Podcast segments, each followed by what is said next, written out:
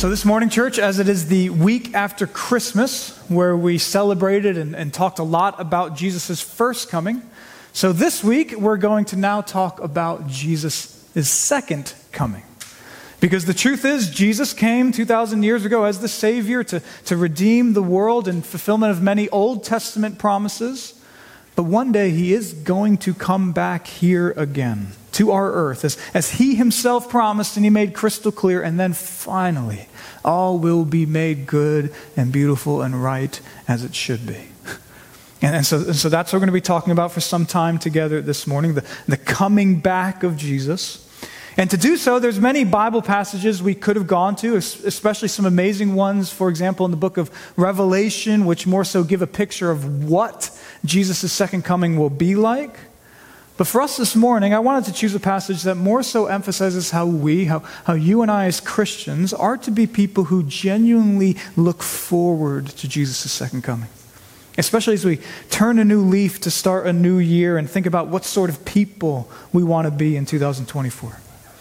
And I think this passage here in 1 Thessalonians is helpful to get at a lot of that because as for where we are here in 1 Thessalonians, so, so this is a letter from the Apostle Paul to a church in the city of Thessalonica. And in fact, just so you know, many people think that this might be the first Bible letter that Paul ever wrote.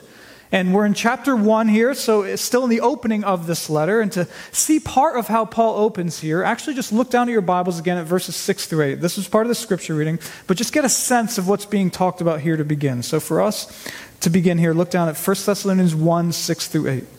And you, the Thessalonian church, became imitators of us and of the Lord.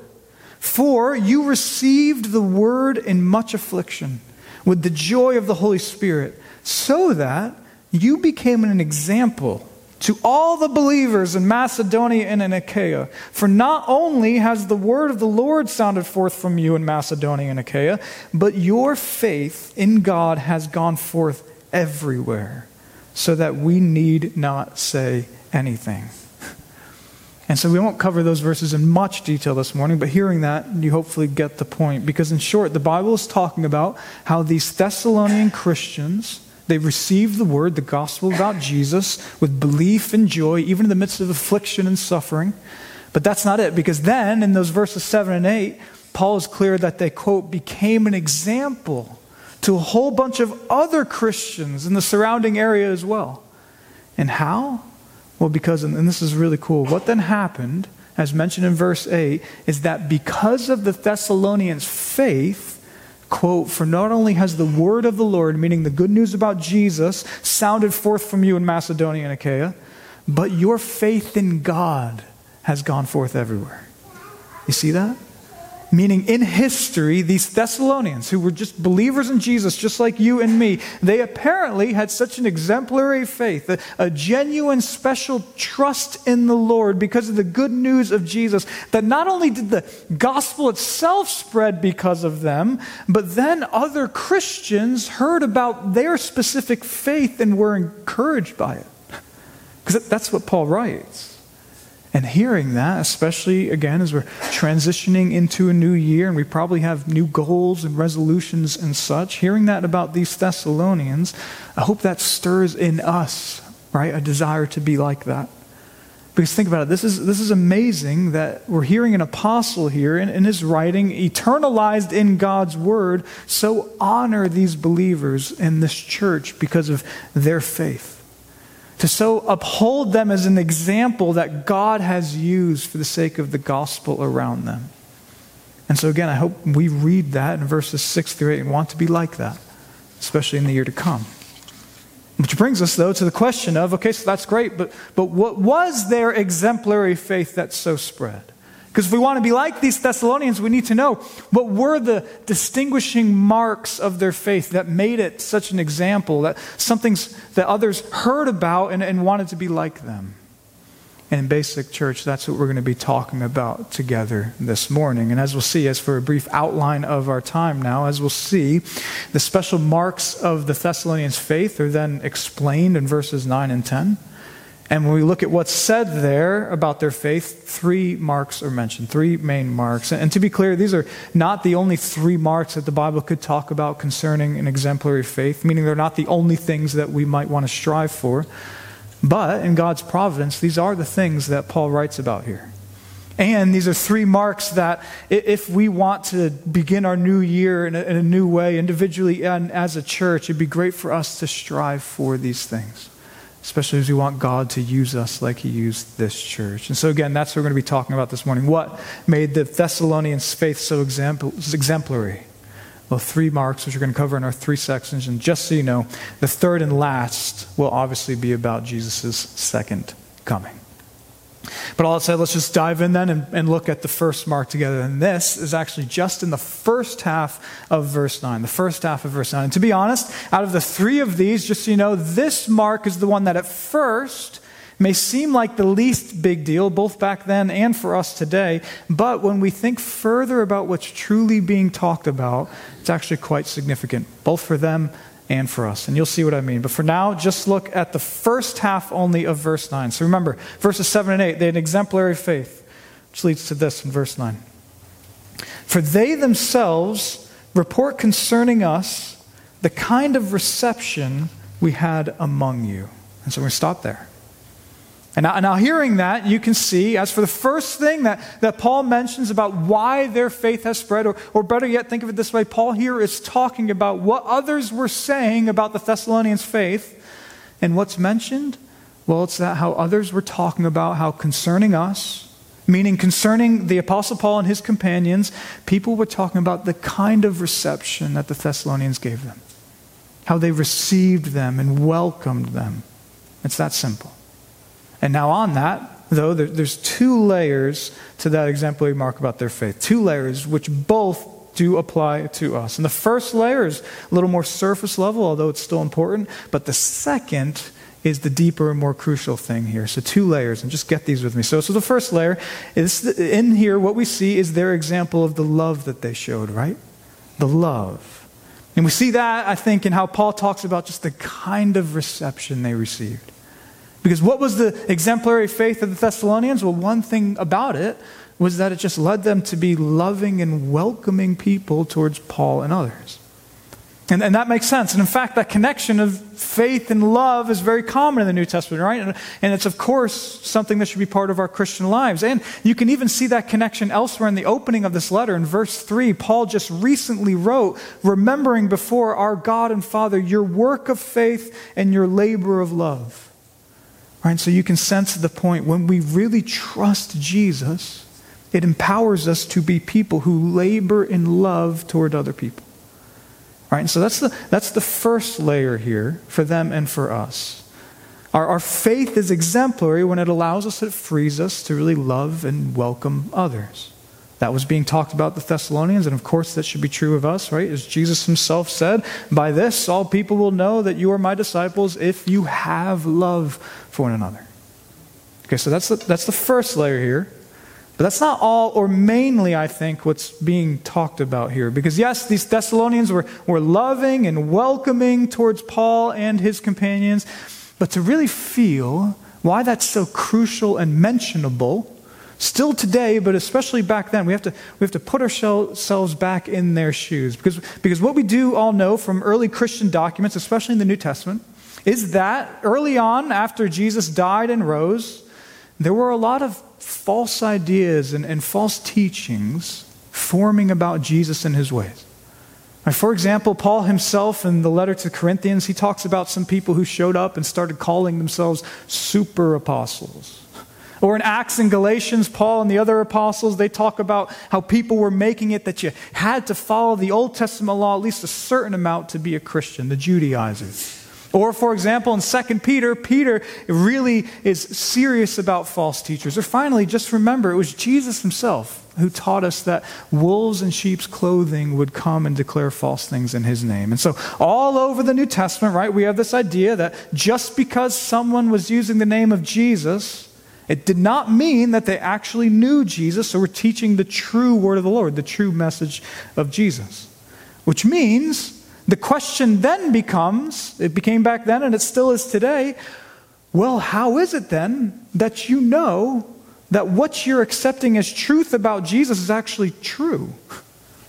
And back then, and the answer still is today, that, well, you listened to Jesus' sent ones his apostles, meaning Jesus' actual authoritative apostles. The word apostle in Greek is just the word for sent one. And all that said, knowing that, then, you can see that's then why this reception of Paul and his companions is mainly talked about here in verse 9. Because even more than just general love, more deeper, the, these Thessalonians' example of their faith here was an example because in such a world of competing ideas and views, where again people were using the name of Jesus and saying that you need to do some works to be saved, or, or promising ease and prosperity, where did the Thessalonians turn for their actual truth about Jesus? To Jesus' apostles. They welcomed them. That's, that's really the point. And for you and me, that's actually where this, this first mark most deeply applies, if you're tracking, because still today, you and I and all people who consider themselves Christians, we really need to think about the same question the, the question of how do we know that, that what we're listening to and believing about Jesus and the gospel is actually true? How, do we know it's not just my personal opinion or, or your personal opinion or that person on YouTube's personal opinion? Or how do we know this is true teaching from God versus what Jesus warned us about in false teaching? And well, the answer is it is not merely or mainly the teacher's intentions, right? Nor is it just that it happens to sound good to us. Instead, that's, that's where this book comes in. Because you might have heard me say before here at ECC, we believe this book not just because Jesus believed it, although he did amazingly, and that particularly applies to the Old Testament, but then also it's because in history it was Jesus himself who didn't write a book. He could have, but he didn't. Instead, he commissioned his sent ones, his, his apostles, to go and teach and write in his name with his authority, like the Old Testament prophets. And that's why, from the very beginning of church history, thousands of years ago, the thing that confirmed that something should be in this book was its apostolicity, its being connected to one of those apostles. Because this New Testament is the apostolic teaching, if you will, meaning it is Jesus' teaching through his apostles written for us. And therefore, just to be crystal clear on this, that then means for you and me that this faith, this first mark of the Thessalonian Christians can be true of you and me just as much as well. Well, and how? Well, in history, they actually met and received Paul and the apostles. But what about us? Well, church, we meet and receive these same apostles by making what they said in the New Testament our top priority. We, we welcome them when we make not what we just want to be true, nor just ideas that we think sound good, but what they said clearly in the Bible, our authority and guiding principle, right, in our church and in our lives. That's when we're following the Thessalonians' footsteps here, having an exemplary faith, embracing the Word of God. And so let's just aim to be more like that in 2024. When you and I are, are looking for truth, especially truth about Jesus, which we're doing more frequently than we realize, let's be people who just go to and embrace God's Word. Which maybe is why, for some of us in here, it would be a really good thing to do the Bible reading plan because that is such an easy way to just continually receive God's Word. And again, we'll actually be talking about that more next week as well. But anyway, so that's the first exemplary mark about the Thessalonians' faith listed here. Which now, moving on, brings us to the second, and this is found in the rest of verse 9. And so, looking down again, let's just read all of verse 9, since it's the same sentence. So, they had an exemplary faith because, all of verse 9.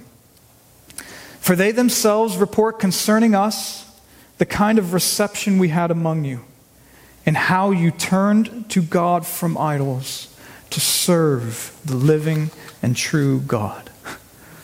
So there you can obviously see the second mark of their exemplary faith, and it's how people were talking about how the Thessalonians turned to God from idols to serve the living and true God. And there's obviously two halves to that statement there, right? Two halves. And the first is how they turned to God from idols. They turned to God from idols. And that's simple to understand, but church, that's something that first happens at our conversion, of course like it did for them when we repent and, and we turn to Jesus for the first time. And quickly, I just want to say for some of you in here in this room, maybe you personally haven't done that. Maybe you haven't turned from your sin and embraced Jesus for the first time, accepting the gospel. But for us as Christians here, here, here's maybe the more applicable part. And here's why I think this is listed as such an exemplary thing for them. And it's that that turning to God from idols is also something that is to continually happen in our lives. It's something we must continue to do because of our faith, right? Because we trust God in the gospel. And, and that's mainly what was probably so exemplary and talked about concerning the Thessalonians' faith, because we need to remember, right? Back then, idols were a constant threat. And just so you know, interestingly, the city of Thessalonica itself was, and it still is today, only about 50 miles away from it, and it looked up at the famous Mount Olympus which so many of the so called gods were said to dwell. And so idols were really important in this city. And not only that, but they were just pervasive. They weren't a threat just because people happened to worship these idols. Instead, idols were just kind of a part of life. Right? They were involved in many aspects of daily living and society. And so for, for these Thessalonians, their faith including them being in a situation like that and them turning away from those idols to God continually, them not giving in to those pervasive idols in the world, that, that was a big deal. It was noticeable. Right? For you and me, that can be true of us as well. And that's why, church, let's think about it. It's not that, yes, we are now tempted to bow down and actually make sacrifices to idols anymore. That's true. But what you and I are tempted to do is we are take, tempted to take still so many of the things of the world, right? Things that the world just offers us, our, our, our daily gods, if you will, and we can make them things that we go and rely on that we spend so much time on, that we put our affections upon, especially things that we all live in the shadow of all the time, like they did with Mount Olympus.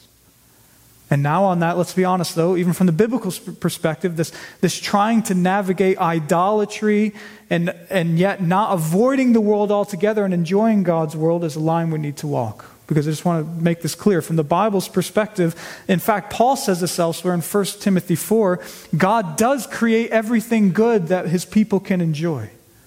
And so our call here to avoid idolatry and to turn from God, turn to idols, turn to God from idols isn't a call, I just want to be clear, to totally forsake the world and act like you can't enjoy anything in the world. That's not true. But, brothers and sisters, it is a call to continually be people who, who watch where we're spending our time, where we're placing our affections, our energies, to not put our trust and our ultimate joy in such worldly things, right? Whether it be health or careers or wealth or sex or sports or stuff or entertainment or anything like that, as really all the idols back then, just so you know, just represented all of those things anyway. Instead, we're to keep God as our God. He's the one who's central over all things. Or to say another way, we are to be people who continually, in our daily lives, we decide to turn to God, to Jesus so that we and others may see that God is much more important and trustworthy and satisfying and beautiful anyway than anything the world offers. Right? That's an exemplary faith. But that's not even all that's here in verse 9, because it's the second half here, now notice they didn't just turn to God from idols, but then importantly, Paul adds that it was being talked about how they turned to God from idols to serve the living and true God, to serve God. And now you can probably sense the fuller picture for them and for us because it's, it's one thing, think of this, it's one thing to be known as people who are really against idols, against things in the world. But it's another thing to be positively known as those who serve God. And, and that's what was happening with these Thessalonians. They were known as not giving to the idols, yes, but also they were known as those who really did serve God, that they saw that as their purpose. And not even just God, but I love that Paul adds here to serve the living and true God. Meaning, finally, on this point about idolatry, what's also so sad about serving idols, church, is that they aren't real right, or alive. The ancient Roman deities that the Thessalonians were tempted to worship, like Apollo or Zeus from Mount Olympus, they weren't real. And, and for us today, we might not use the term, understand, real or not real when referring to our idols, but the same application holds when we realize that our idols don't work. They, they don't deliver what they promise. The idols of wealth or sex or stuff or sports or the great health or perfect family or nonstop entertainment or whatever, they aren't alive. They aren't real. They can't fulfill the time and energy and basically worship that we can place on them. And so, again, in comparison to all of those, who did the Thessalonians serve? Who, who do we get to serve? The living and true God. And so that's our second section, the second mark this morning to see this exemplary faith. And in some, this, this all, in one sense, sounds like such basic Christianity that they turn to God from idols to serve the living and true God. But again, when you and I think about what that might have really looked like, right, in their culture, in their day to day lives, and, and how it must have been so clear that they were, yes, not worshiping idols, but then also that they were positively people who had a different purpose for their lives. They served the living God. We start to see how, how world changing, or at least city changing, then regional changing that would have been. Right, they didn't serve idols, they so served God, and others took note. And one last time, brothers and sisters, that can be more and more us as well. Right, in 2024 and beyond, let's be people who navigate enjoying God's world, but never worshiping and serving the culture, the culture's idols before us. And then, above all, let's instead realize that we do have the privilege, the purpose of serving the living and true God. That's why we're here to love and follow our God, to do what He says, and to let Him use us as He spreads His love and His gospel through us to whoever He places around us. All right, so that's the second mark here, which all finally now brings us to our third and last mark mentioned in this passage about their faith. And, and this is the main reason that we're even looking at this passage this morning. And so now let's just look down at all of verses 9 and 10 for context. And you probably know what's to come here in verse 10, but as you hear this, just think about why this mark would be mentioned as such an example of an exemplary faith. So look down finally for this morning, 9 and 10. For they themselves report concerning us the kind of reception we had among you and how you turn to God from idols to serve the living and true God and to wait for his Son from heaven, whom he raised from the dead, Jesus, who delivers us from the wrath to come. So, out of the three marks of the Thessalonians' faith here in this passage, it's probably this one that, sure, makes sense to us. But let's be honest, it's probably this one that we would think probably wouldn't be that impressive or noticeable but both to the world or to other Christian believers. Because think about it, in a world of, that is lacking love or, or a world that has false teaching, it of course is noticeable to really welcome and love others or to stand up for the apostolic truth. Or then, second, it of course is noticeable to really turn away from idols and to show that you're worshiping the only living God. And, and amen. But what about being known as people who are waiting? waiting. I mean, I hope you feel the force of that. Paul doesn't say that they were people who were known to help build the kingdom, or even that they were people who were bringing Jesus back quicker by spreading the gospel so well. Right, we sometimes talk like that, but that's not what the Bible says here. Rather, the exemplary, noteworthy thing about their faith here is that it is a waiting faith. Waiting, which, which seems about as passive and non active as it gets.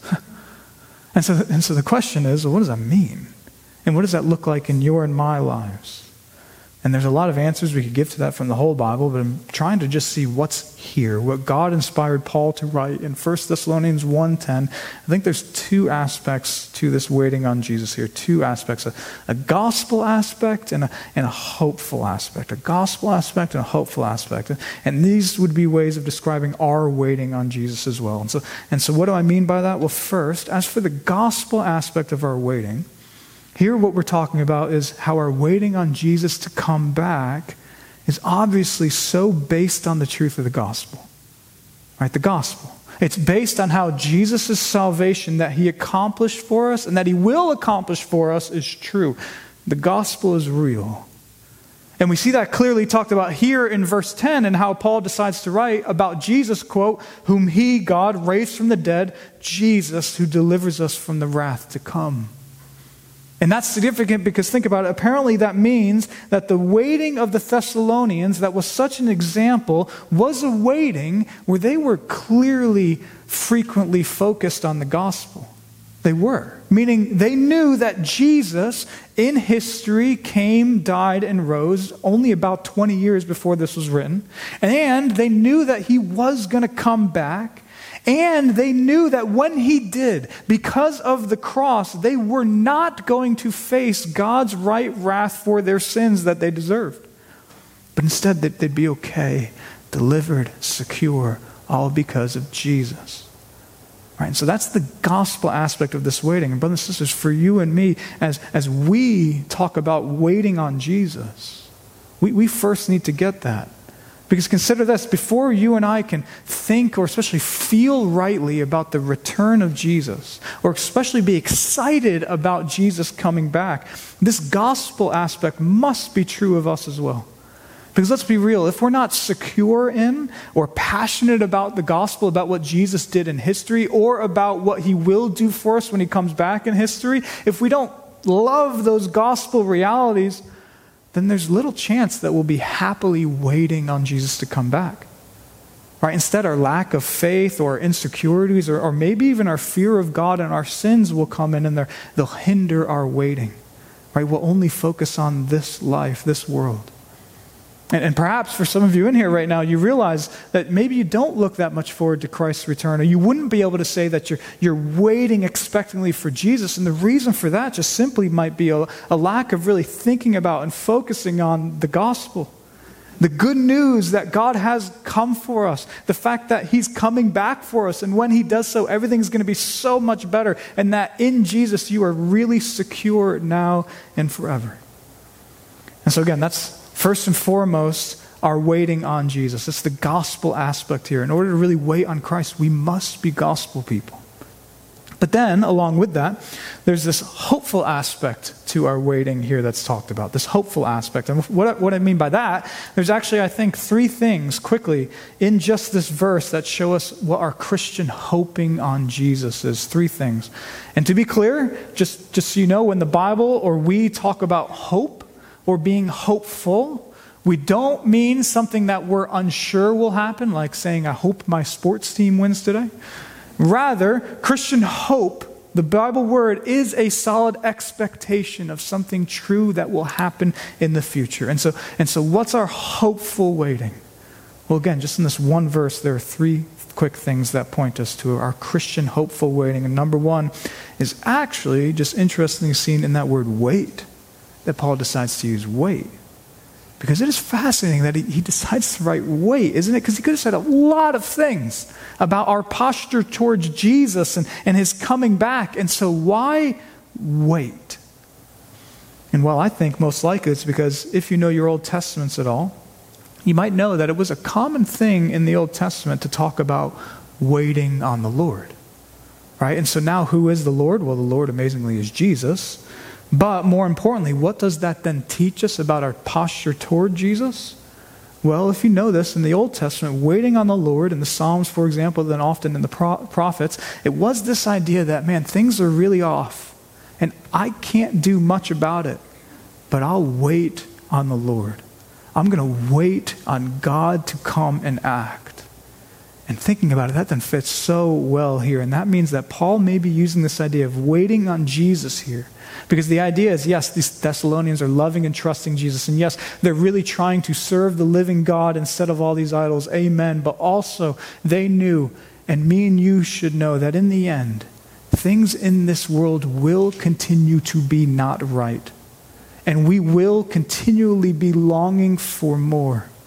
And honestly, we can't ultimately do much about changing this world. We can't. But we wait on the Lord. We wait on our Lord Jesus to come back, and He'll take care of everything. That's our hope. And so that's the first thing on our hopeful waiting here as Christians, which then, second, leads to number two in this verse. And this is now seen on focusing on the fact that Paul decides to say that we're not just waiting on Jesus, but specifically, they and we are waiting on God's Son. You notice that? His son to come back. Meaning, Paul decides to bring the Trinity and the very family of God into this picture. And why does that matter? Well, because in basic, it's probably because if you know anything about the gospel, you probably know that one of the main things that comes up over and over in the New Testament is the truth that because of Jesus, the Son of God, by faith in him, we all here become part of God's family, God's sons and daughters. That's one of the top gospel truths in the New Testament. And that said, I do think it's intentional here that we're told to wait on the Lord and hope, but specifically on the Son to come back. Because we, we, we're, to, we're to hear that and know that, and He's our brother. And so when He comes back, our full sonship is going to come to fruition as well. We are hopeful and expected and excited for God's Son, our very brother Jesus, to come back here for us and to us. And so that's the first and second thing that Paul writes here, which finally leads to number three. And this is now finally seen in how Paul is clear that we're waiting for Jesus, God's Son, to come, quote, from heaven. From heaven. And again, that especially is so intentional because what's the ending of the whole Bible, of, of, of all of world history to come? Well, it is that us, God's people, will be in heaven. We can talk like that, but specifically, it is because heaven is finally going to come here. Hope you know that, to earth. That's what we're looking forward to. It's our glad expectation because throughout the Bible, heaven is where God dwells. It's where everything is right and as it should be. But now, here, because of the fall on earth, things are messed up. And so, what's our hope? What are we as Christians excitedly expected, expectant about that's really going to happen in our world history? Well, to answer that, let's just summarize all of verse 10 together. What's our hope, our waiting on Jesus? Let's make this really applicable for 2024. Well, first, our waiting on Jesus in the next year to come must be based on the reality of the gospel. Let's remember, Jesus came here as we celebrated in Christmas. He lived, He died, He rose three days later. He is coming back. And when He does so, we are secure now and forever. Let's believe it. But not only that, but then also until Jesus comes back, though. And He could today, tomorrow, this year, or literally thousands of years from now. We do not know.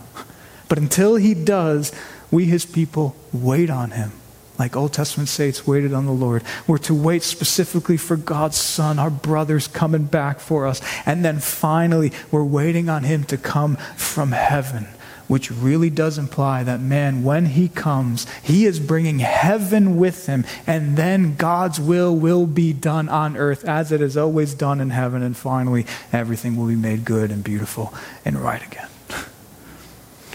And so that's our passage this morning, church. And again, I hope you see it. That is a faith worth emulating.